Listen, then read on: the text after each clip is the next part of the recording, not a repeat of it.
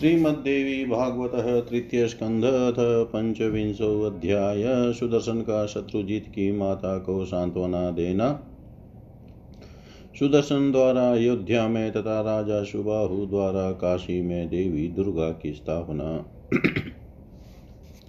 व्यास उवाच गत्वा अयोध्यां नृपश्रेष्ठो गृहं राज्ञः सुहृद्वृतः शत्रुजिन्मातरं प्राह प्रणम्य शोकसङ्कुलां मातः ते मया पुत्र संग्रामे निहत किल न पिता ते युद्धाजी च सपेते चरणौ तथा दुर्गया तौ हतौ संख्यै नापराधो ममात्र वै अवश्यं भावि भावेषु प्रतिकारो न विद्यते न शोकोऽत्र त्वया कार्यो मृतपुत्रस्य मानिनी स्वकर्म वशगो जीवो भुङ्क्ते भोगान् सुखान् दासोऽस्मि तव भो मातर्यथा मम मनोरमा तथा त्वमपि धर्मज्ञे न भेदो अस्ति मनागपि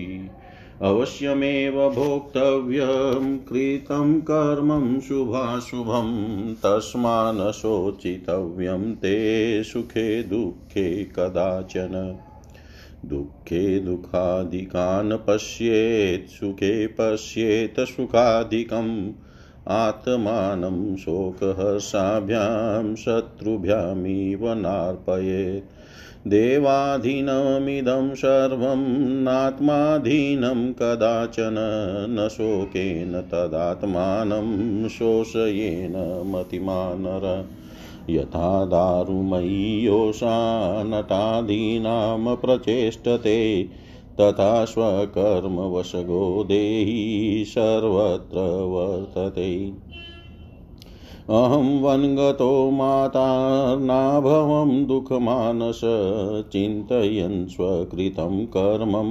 भोक्तव्यमिति वेद्मि च मृतो मातामहो अत्रे विदुराजननी मम भयातुरा गृहीत्वा मां निर्ययो गहनं वनम् लुण्ठिता तस्करे मार्गे वस्त्रहीना तथा कृता पातेयञ्च हृतं सर्वं बालपुत्रा निराश्रया माता गृहीत्वा मां प्राप्ता भारद्वाजाश्रमं प्रति विदलोऽयं समायातस्तथा धात्रेयिका बला मुनिभिमुनिपत्नीभिदया युक्ते समन्तत पोषिता फलनिवारेर्वयं तत्र स्थितास्त्रय दुःखं न मे तदा हि आसीत् सुखं नाद्य धनागमे न वैरं न च मात्सर्यं मम चिते तु कैचित् निवारभक्षणं श्रेष्ठं राजभोगात् परन्तपे तदाशि नरकं याति न निवाराशं क्वचित् पूजनीया सदा देवी सर्वे नागरिकै जनैः माननीया शिवा शक्ति सर्वकामार्थसिद्धिदा इत्युक्ता मन्त्रिणस्ते तु चक्रुर्वै राजशासनं प्रासादं कारयामाशु शिल्पिभिषु मनोरमं प्रतिमां कारयित्वाथ मुहूर्ते अथ शुभे दिने द्विजानाहूय वेदज्ञानसंस्थापयामास भूपति हवनं विधिवत् कृत्वा पूजयित्वा तदेवतां प्रासादे मतिं मान देव्या स्थापयामास भूमिपर उत्सवस्तत्र संवृतो वादित्राणां च निष्वनै ब्राह्मणानां वेदघोषै नागैस्तु विविधै नृप। व्यास उवाच प्रतिष्ठाप्य शिवां देवी विधिवद्वेदवादिभिः पूजां नानाविधां राजा चकाराति विधानतः कृत्वा पूजा विधिं राजा राज्यं प्राप्य स्वपैतृकं विख्यातश्चाम्बिका देवी कौशलेषु बभूव। राज्यं प्राप्य नृप सर्वं सामन्तक नृपानथ वशे चक्रे अति धर्मिष्ठान् स धर्म विजयी नृप। यथा राम स्वराज्ये भूदिलीपस्य रघुर्यथा प्रजानां वै सुखं तद्वन्मर्यादापि तथाभवत्। धर्मो वर्णाश्रमाणां च चतुष्पाद भवत् तथा नाधर्मे रमते चित्तं केषामपि महीतले। ग्रामे ग्रामे च प्रासादाश्चक्रु सर्वे जनाधिपा देव्या पूजा तदा प्रीत्या कौशलेषु प्रवर्तिता। सुबाहुरपि काश्यां तु दुर्गाया प्रतिमां शुभां कारयित्वा च प्रासादं स्थापयामास भक्तितः। तत्र तस्या जनाः सर्वे प्रेमभक्तिपरायणा पूजां चक्रुविधानेन यथा विश्वेश्वरस्य। विख्याता सा बभूवाथ दुर्गा देवी धरातले। देशे देशे महाराज तस्या भक्तिर्वयर्वर्धत। सर्वत्र भारते लोके सर्ववर्णेषु सर्वथा भजनीया भवानी तु सर्वेषां भवत्तदा। शक्तिभक्तिरता सर्वे मानिश्चा भवनृप। आगमोक्तैरतस्तोत्रै जपध्यानपरायण। नवरात्रेषु सर्वेषु चक्रुः सर्वे विधानत। अर्चनं हवनं यागं देव्या भक्तिपराजना। अर्चनं हवनं यागं देव्या भक्तिपराजना। व्यास जी बोले, अयोध्या पहुंचकर नृपश्रेष्ठ सुदर्शन अपने मित्रों के साथ राजभवन में गए। वहाँ पर शत्रुजीत की परम शोकाकुल माता को प्रणाम कर उन्होंने कहा, हे माता, मैं आपके चरणों की शपथ खाकर कहता हूँ कि आपके पुत्र तथा आपके पिता युद्धाजीत को युद्ध में मैंने नहीं मारा है। स्वयं भगवती दुर्गा ने रणभूमि में उनका वध किया है, इसमें मेरा अपराध नहीं है। होनी तो अवश्य होकर रहती है, उसे टालने का कोई उपाय नहीं है। हे मानिनी, अपने मृत पुत्र के विषय में आप शोक न करें, क्योंकि जीव अपने पूर्व कर्मों के अधीन होकर सुख दुख रूपी भोगों को भोगता है। हे माता, मैं आपका दास हूँ। जैसे मनोरमा मेरी माता है, वैसे ही आप भी मेरी माता हैं। हे धर्मज्ञ, आप में और उनमें मेरे लिए कुछ भी भेद नहीं है। अपने किए हुए शुभ तथा अशुभ कर्मों का फल अवश्य ही भोगना पड़ता है। अतएव सुख दुख के विषय में आपको कभी भी शोक नहीं करना चाहिए। मनुष्य को चाहिए कि दुख की स्थिति में अधिक दुख वालों को तथा सुख की स्थिति में अधिक सुख वालों को देखे। अपने आप को हर्ष शोक रूपी शत्रुओं के अधीन न करें। यह सब देव के अधीन है, अपने अधीन कभी नहीं। अतएव बुद्धिमान मनुष्य को चाहिए कि शोक से अपनी आत्मा को न सुखाए। जैसे कठपुतली नट आदि के संकेत पर नाचती है, उसी प्रकार जीव को भी अपने कर्म के अधीन होकर सर्वत्र रहना पड़ता है। हे माता, अपने किए हुए कर्म का फल भोगना ही पड़ता है। यह सोचते हुए मैं वन में गया था, इसलिए मेरे मन में दुख नहीं हुआ। इस बात को मैं अभी भी जानता हूँ। इसी अयोध्या में मेरे नाना मारे गए, माता विधवा हो गई। भय से व्याकुल वह मुझे लेकर घोर वन में चली गई। रास्ते में चोरों ने उसे लूट लिया, उसके वस्त्र तक उतार लिए और समस्त राह सामग्री छीन ली। वह बालपुत्रा निराश्रय होकर मुझे लिए हुए भारद्वाज मुनि के आश्रम पर पहुंची। ये मंत्री विदल तथा अबला दासी हमारे साथ गए थे। आश्रम के मुनियों और मुनि पत्नियों ने दया करके निवार तथा फलों से भली भांति हमारा पालन किया और हम तीनों वहीं रहने लगे। उस समय निर्धन होने के कारण न मुझे दुख था और न अब धन आ जाने पर सुख ही है। मेरे मन में कभी भी वैर तथा ईर्ष्या की भावना नहीं रहती। हे परंतपे, राजसी भोजन की अपेक्षा निवार भक्षण श्रेष्ठ है, क्योंकि राजसी अन्न खाने वाला नरक में जा सकता है, किंतु निवार भोजी कभी नहीं। इंद्रियों पर सम्यक नियंत्रण करके विज्ञ पुरुष को धर्म का आचरण करना चाहिए, जिससे उसे नरक में न जाना पड़े। हे माता, इस पवित्र भारतवर्ष में मानव जन्म दुर्लभ है। आहार आदि का सुख तो निश्चय ही सभी योनियों में मिल सकता है।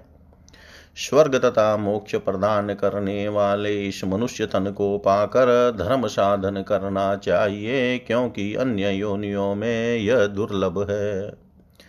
व्यास जी बोले, उस सुदर्शन के यह कहने पर लीलावती बहुत लज्जित हुई और पुत्र शोक त्याग कर आंखों में आंसू भर के बोली, हे पुत्र, मेरे पिता युद्धाजीत ने मुझे अपराधिनी बना दिया।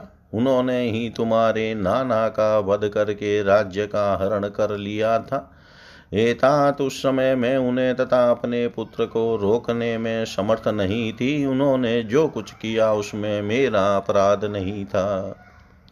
वे दोनों अपने ही कर्म से मृत्यु को प्राप्त हुए हैं।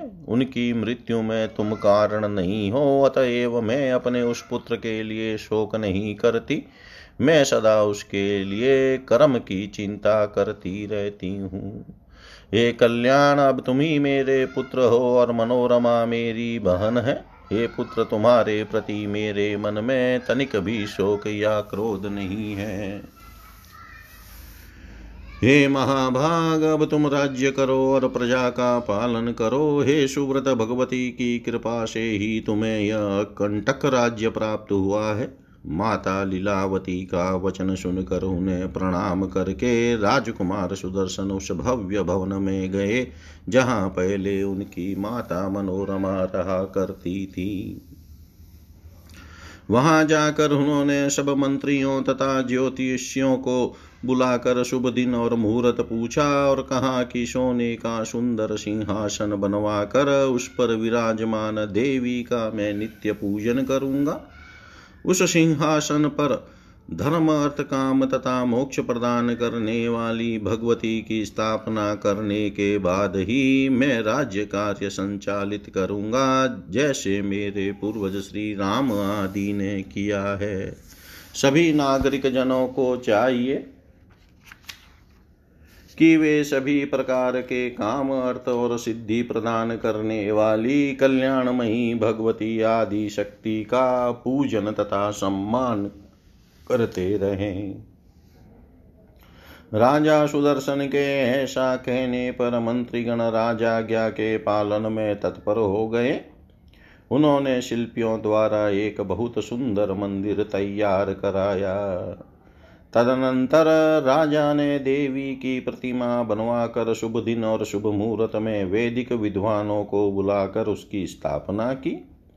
तत्पश्चात विधिवत हवन तथा देव पूजन करके बुद्धिमान राजा ने उस मंदिर में देवी की प्रतिमा स्थापित की। हे राजन, उस समय ब्राह्मणों के वेद घोष, विविध गानों तथा वाद्यों की ध्वनि के साथ बहुत बड़ा उत्सव मनाया गया। व्यास जी बोले, इस प्रकार वेदवादी विद्वानों द्वारा कल्याणमयी देवी की विधिवत स्थापना कराकर राजा सुदर्शन बड़े विधान के साथ नाना प्रकार की पूजा संपन्न की।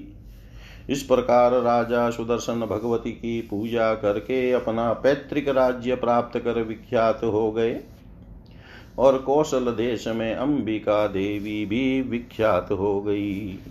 संपूर्ण राज्य प्राप्त करने के बाद सधर्म से विजयी प्राप्त करने वाले राजा सुदर्शन ने सभी धर्मात्मा सामंत राजाओं को अपने अधीन कर लिया। जिस प्रकार अपने राज्य में राम हुए और जिस प्रकार दिलीप के पुत्र राजा रघु हुए, उसी प्रकार सुदर्शन भी हुए। जैसे उनके राज्य में प्रजाओं का सुख था और मर्यादा थी, वैसा ही राजा सुदर्शन के राज्य में भी था। उनके राज्य में वर्णाश्रम धर्म चारों चरणों से समृद्ध हुआ। उस समय धरती तल पर किसी का भी मन अधर्म में लिप्त नहीं होता था। कौशल देश के सभी राजाओं ने प्रत्येक ग्राम में देवी के मंदिर बनवाए। तब से समस्त कौशल देश में प्रेम पूर्वक देवी की पूजा होने लगी। महाराज सुबाहु ने भी काशी में मंदिर का निर्माण कराकर भक्ति पूर्वक दुर्गा देवी की दिव्य प्रतिमा स्थापित की।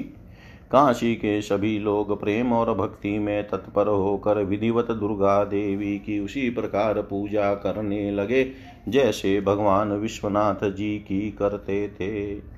हे महाराज, तब से इस धरातल पर देश देश में भगवती दुर्गा विख्यात हो गई और लोगों में उनकी भक्ति बढ़ने लगी। उस समय भारतवर्ष में सब जगह सभी वर्णों में भवानी ही सबकी पूजनिया हो गई। हे नृप, सभी लोग भगवती शक्ति को मानने लगे, उनकी भक्ति में निरत रहने लगे और वेद वर्णित स्तोत्रों के द्वारा उनके जप तथा ध्यान में तत्पर हो गए। इस प्रकार भक्तिपरायण लोग सभी नवरात्रों में विधान पूर्वक भगवती का पूजन हवन तथा यज्ञ करने लगे। इति श्रीमद् देवी भागवते महापुराणे अष्टादशसहस्रायां संहितायां तृतीय स्कंदे देवी स्थापन वर्णनम नाम पंचविंशो अध्याय। सर्वं श्री सां सदाशिवार्पणम् अस्तु। ओं विष्णवे नमः। ओं विष्णवे नमः। ओं विष्णवे नमः। श्रीमद्देवी भागवतः तृतीय स्कंधः षड्विंशो अध्याय। नवरात्र व्रत विधान, कुमारी पूजा में प्रशस्त कन्याओं का वर्णन। जनमेजय उवाच। नवरात्रे तु संप्राप्ते किं कर्तव्यं द्विजोत्तम विधानं विधिवद ब्रूहि शरतकाले विशेषत। किं फलं खलु कस्तत्र विधि कार्यो महामते तद्विस्तरतो ब्रूहि कृपया द्विजशतम्। व्यासुवाच। शृणुराजन्, प्रवक्ष्यामि नवरात्रव्रतं शुभं शरतकाले विशेषेण कर्तव्यं विधिपूर्वकम्।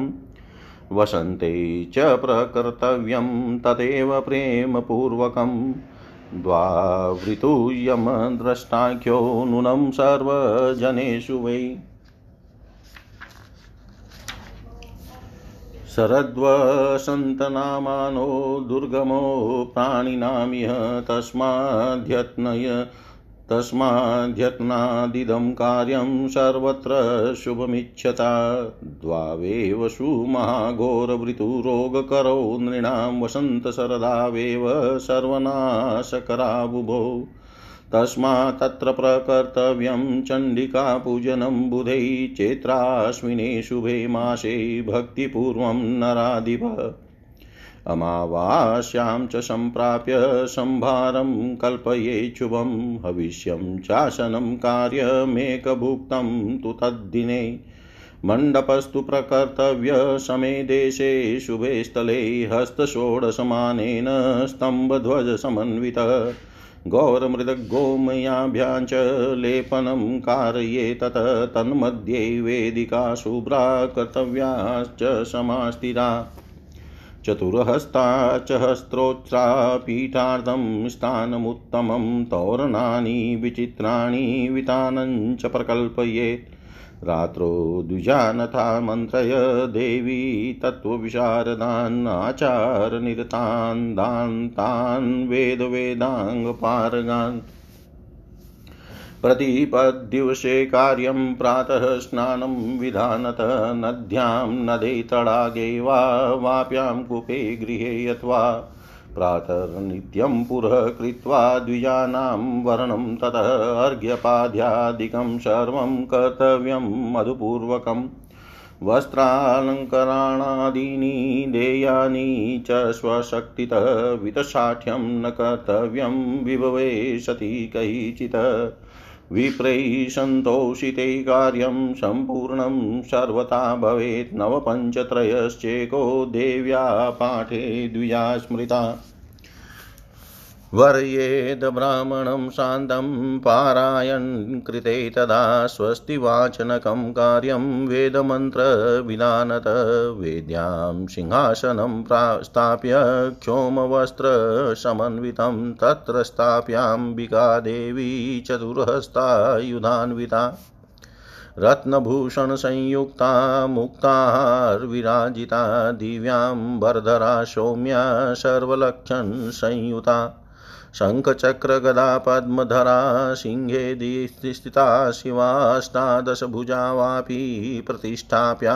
सनातनी अचाभावे तथा यन्त्रं नवाणमन्त्रसंयुतं स्थापयेत पीठपूजार्थं कलशं तत्र पार्श्ववत् पंचपल्लवसंयुक्तं वेदमन्त्रैः सुसंस्कृतं सुतीर्थजलसम्पूर्णं हेमरत्नैः समन्वितं पार्श्वे पूजार्थसंभारान् परिकल्पय समन्ततः गीतवादित्रनिर्घोषान् कारयेन् मङ्गलाय वै तितो हस्तान्वितायां च नन्दायां पूजनं वरं प्रथमे दिवसे राजन् विधिवत कामदं नृणाम् नियमं प्रथमं कृत्वा पश्चात् पूजां समाचरेत् उपवासेन नक्तेन चेकभुक्तेन वा पुनः करिष्यामि व्रतं मातर्नवरात्रमनुत्तमं साहाय्यं कुरु मे देवी जगदम्ब ममाखिलम् यथाशक्ति प्रकर्तव्यो नियमो व्रतहेतवे पश्चात् पूजा प्रकर्तव्या विधिवन्मन्त्रपूर्वकं चन्दना गुरुकपूरैः कुसुमैः सुगन्धिभिः मन्दारकरजाशोकं चम्पकैः करवीरकैः मालती ब्रह्मकापुष्पैस्तथा बिल्वदलैः शुभैः पूजये जगतां धात्रीं धूपे दीपे विधानत फलैनानाविधैर्घ्यं प्रदातव्यं च तत्र वै नारिकेलैः मातुलुङ्गैः दाडिमि कदलीफलैः नारङ्गैः पनसैश्चैव तथा पूर्णफलैः शुभैः अनदानं प्रकर्तव्यं भक्तिपूर्वं नराधिप मांसासनं ये कुर्वन्ति ते कार्यं पशुहिंसनं महिषा जवराहाणां बलिदानं विशिष्यते देव्यग्रे निहता यान्ति पशवः स्वर्गमव्ययं न हिंसा पशुजा तत्र निघ्नन्तां तत्कृते नघ अहिंसां याज्ञिकी प्रोक्ता सर्वशास्त्र विनिर्णये देवतातै विसृष्टानां पशूनां स्वर्गति ध्रुवा होमार्थं चैव कर्तव्यं कुण्डं चैव त्रिकोणकं स्तण्डिलं वा प्रकर्तव्यं त्रिकोणं मानत शुभम् त्रिकालं पूजनं नित्यं नानाद्रव्यमनोहरे गीतवादित्र नित्ये च कतव्यश्च महोत्सव नित्यं भूमौ च शयनं कुमारीणां च पूजनं वस्त्रालङ्करणे दिव्ये भोजने सुधामये एकैकां पूजये नित्यम् एकवृद्धया तथा पुनः द्विगुणं त्रिगुणं वापि प्रत्येकं नवकं तच्च वा विवश्यानुसारेण कर्तव्यं पूजनं किल वितशाट्यं न कर्तव्यं राजशक्तिमके सदा एकवर्षा न कर्तव्या कन्या पूजा विधो नृप परमज्ञा तु भोगानां गन्धादीनां च बालिका कुमारिका तु सा प्रोक्ता द्विवर्षा या भवेदिह त्रिमूर्ति च त्रिवर्षा च कल्याणी चतुरब्धिका रोहिणी पंचवर्षा च षड्वर्षा कालिका स्मृता चंडिका सप्तवर्षा स्यादष्टवर्षा च सांभवी नववर्षा भवेद् दुर्गा शुभद्रा दशवार्षिकी अत ध्रुवं न कर्तव्या सर्वकार्य विगृहीता एभिश्च नामभिः पूजा कर्तव्या विधिसंयुता तासां फलानि वक्ष्यामि नवानां पूजने सदा। कुमारी पूजिता कुर्यात् दुःखदारिद्र्यनाशनं शत्रुक्षयं धनायुष्यं बलवृद्धिं करोति वै। त्रिमूर्ति पूजनादायु स्त्रीवर्गस्य फलं भवेत् धनधान्यागमश्चैव पुत्रपौत्रादिवृद्धय। विद्यार्थी विजयार्थी च राज्यार्थी यश्च पार्थिव सुखार्थी पूजये नित्यं कल्याणीं सर्वकामदां।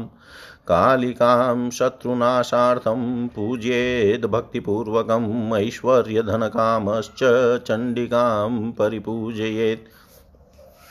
पूज्ये सांभवीं नित्यं नृपसम्मोहनाय च दुःखदारिद्र्यनाशाय संग्रामे विजयाय च। क्रूरशत्रुविनाशार्थं ततोग्रकर्मसाधने दुर्गां च पूज्येद् भक्त्या परलोकसुखाय च। वाञ्छितार्थस्य सिद्ध्यर्थं शुभद्रां पूजयेत् सदा। रोहिणीं रोगनाशाय पूज्येद् विधिवन्नर। श्रीरस्तिवती च मंत्रेण पूज्येद् भक्तितत्परः श्रीयुक्तमन्त्रैरथवा बीजमन्त्रैरथापि वा। कुमारस्य च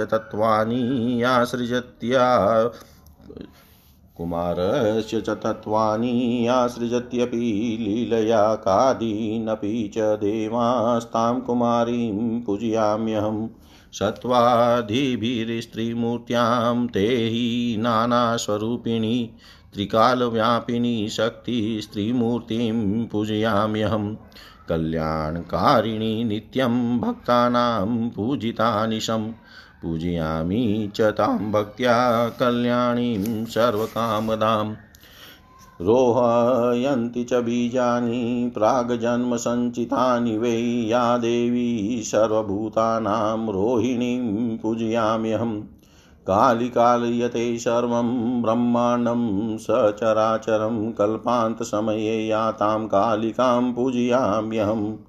चण्डिकां चण्डरूपां च चण्डमुण्डविनाशिनीं तां चण्डपापहारिणीं चण्डिकां पूजयाम्यहम्।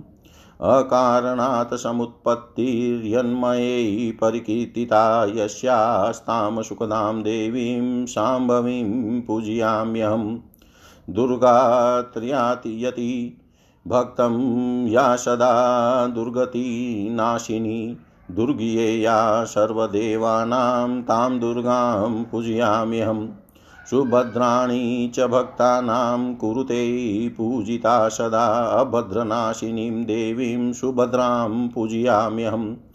एवि मन्त्रैः पूजनीयाः कन्यकाः सर्वदा बुधैः वस्त्रालङ्करणैः माल्यैः गन्धैः रुचावचैरपि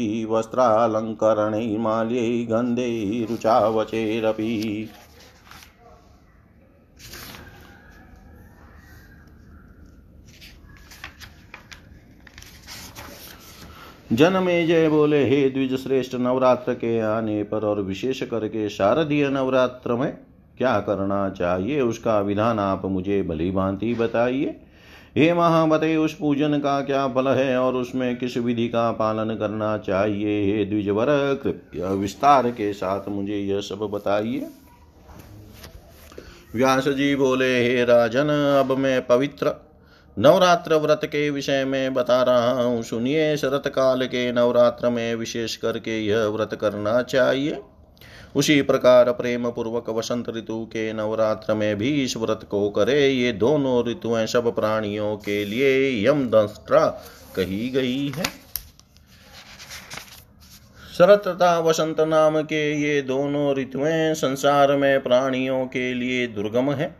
अतएव आत्मकल्याण के इच्छुक व्यक्ति को बड़े यत्न के साथ यह नवरात्र व्रत करना चाहिए।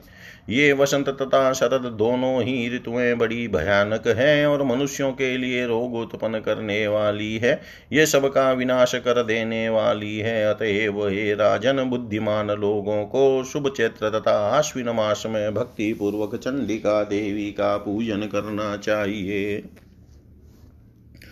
अमावस्या आने पर व्रत की सभी शुभ सामग्री एकत्रित कर ले और उस दिन एक भुक्त व्रत करे और हविष्य ग्रहण करे। किसी समतल तथा पवित्र स्थान में 16 हाथ लंबे चौड़े और स्तंभ तथा ध्वजाओं से सुसज्जित मंडप का निर्माण कराए। उसको सफ़ेद मिट्टी और गोबर से लिपवा दे। तत्पश्चात उस मंडप के बीच में सुंदर चौरस और स्थिर वेदी बनाए। वह वेदी 4 हाथ लंबी चौड़ी और हाथ भर ऊंची होनी चाहिए। पीठ के लिए उत्तम स्थान का निर्माण करें तथा विविध रंगों के तोरण लटकाए और ऊपर चांदनी लगा दे। रात्रि में देवी का तत्व जानने वाले सदाचारी सैमी और वेद वेदांग के पारंगत विद्वान ब्राह्मणों को आमंत्रित करके प्रतिपदा के दिन प्रातः काल नदी तड़ाग बावली कुआं अथवा घर पर ही विधिवत स्नान करे। प्रातः काल के समय नित्य कर्म करके ब्राह्मणों का वर्ण कर उन्हें मधुपर्क तथा अर्घ्यपाद्य आदि अर्पण करे। अपनी शक्ति के अनुसार उन्हें वस्त्र अलंकार आदि प्रदान करे। धन रहते हुए इस काम में कभी कृपणता न करे। संतुष्ट ब्राह्मणों के द्वारा किया हुआ कर्म सम्यक प्रकार से परिपूर्ण होता है। देवी का पाठ करने के लिए 9, 5, 3 अथवा 1 ब्राह्मण बताए गए हैं। देवी भागवत का पारायण करने के कार्य में किसी शांत ब्राह्मण का वर्ण करें और वैदिक मंत्रों से स्वस्ति वाचन कराएं। वेदी पर रेशमी वस्त्र से आच्छादित सिंहासन स्थापित करें। उसके ऊपर 4 भुजाओं तथा उनमें आयुधों से युक्त देवी की प्रतिमा स्थापित करें। भगवती की प्रतिमा रत्नमय भूषणों से युक्त मोतियों के हार से अलंकृत दिव्य वस्त्रों से सुसज्जित शुभ लक्षण संपन्न तथा और सौम्य आकृति की हो। वे कल्याणमयी भगवती शंख चक्र गदा पद्म धारण किए हुए हों और सिंह पर सवार हो अथवा 18 भुजाओं से सुशोभित सनातनी देवी को प्रतिष्ठित करें। भगवती की प्रतिमा के अभाव में नवाण मंत्र युक्त यंत्र को पीठ पर स्थापित करे और पीठ पूजा के लिए पास में कलश भी स्थापित कर ले। वह कलश 5 पल्लव युक्त वैदिक मंत्रों से भली भांति संस्कृत उत्तम तीर्थ के जल से पूर्ण और स्वर्ण तथा 5 रत्नमय होना चाहिए। पास में पूजा की सब सामग्रियां रखकर उत्सव के निमित्त गीत तथा वाद्यों की ध्वनि भी करनी चाहिए।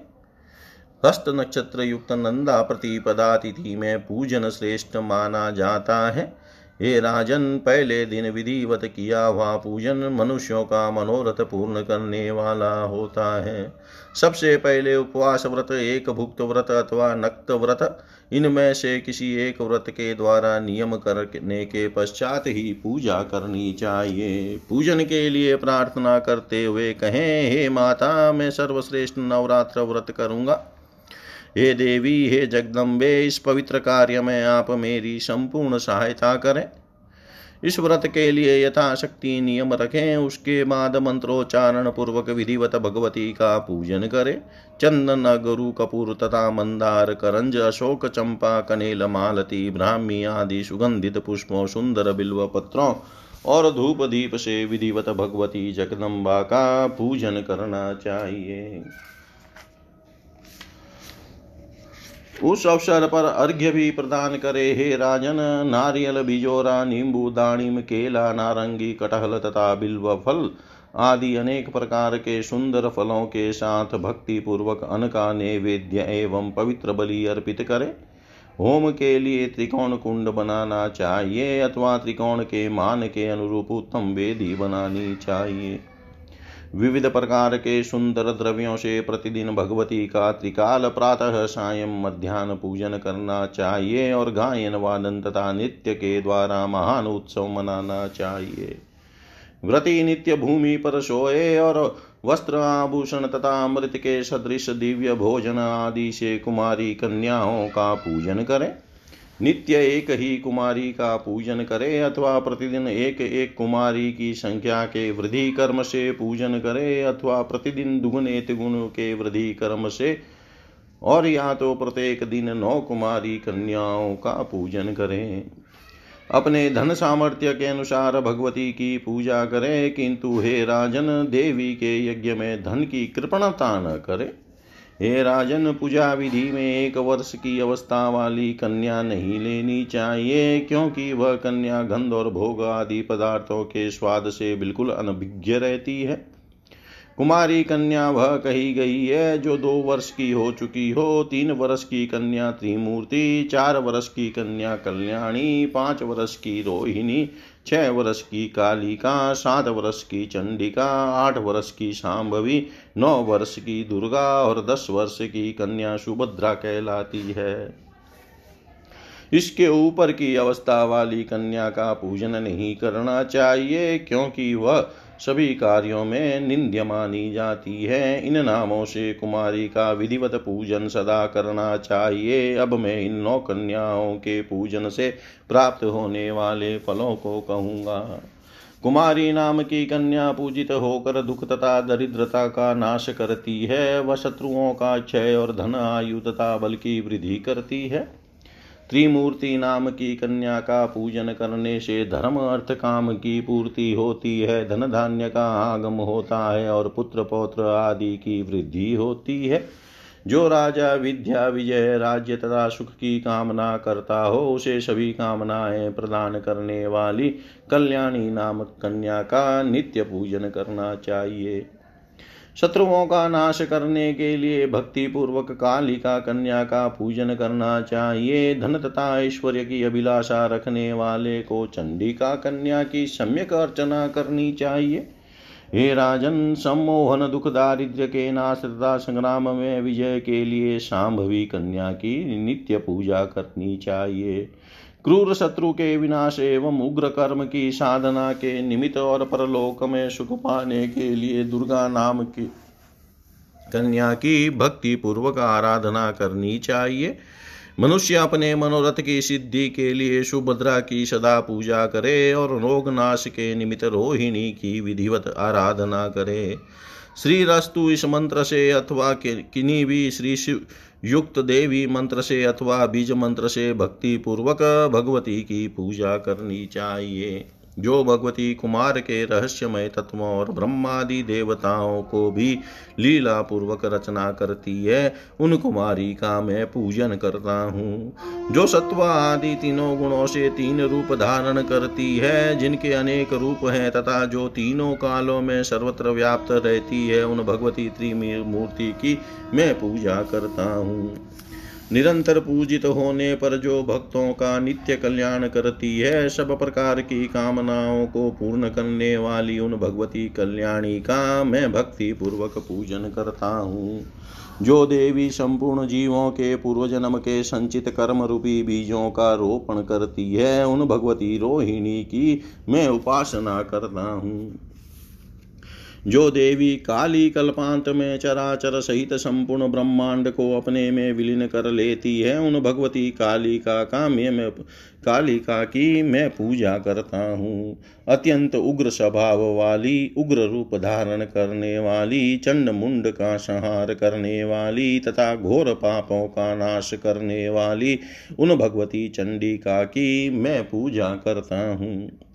वेद जिनके स्वरूप हैं, उन्हीं वेदों के द्वारा जिनकी उत्पत्ति या कारण बताई गई है, उन सुखदायिनी भगवती सांभवी का मैं पूजन करता हूँ, जो अपने भक्तों को सर्वदा संकट से बचाती है, बड़े बड़े विघ्नों तथा दुखों का नाश करती है और सभी देवताओं के लिए दुर्गेय है। उन भगवती दुर्गा की मैं पूजा करता हूँ, जो पूजित होने पर भक्तों का सदा कल्याण करती है। उन अमंगल नाशिनी भगवती सुभद्रा की मैं पूजा करता हूँ। विद्वानों को चाहिए कि वस्त्र भूषण माला गंध आदि श्रेष्ठ उपचारों से इन मंत्रों के द्वारा सर्वदा कन्याओं का पूजन करे। इति श्रीमद्देवी भागवते महापुराणे 18 सहस्रायां संहितायां 3 स्कन्धे कुमारी पूजा वर्णनम नाम 26 अध्याय। सर्वं श्रीशां सदाशिवार्पणमस्तु। ओम विष्णवे नमः, ओम विष्णवे नमः, ओम विष्णवे नमः।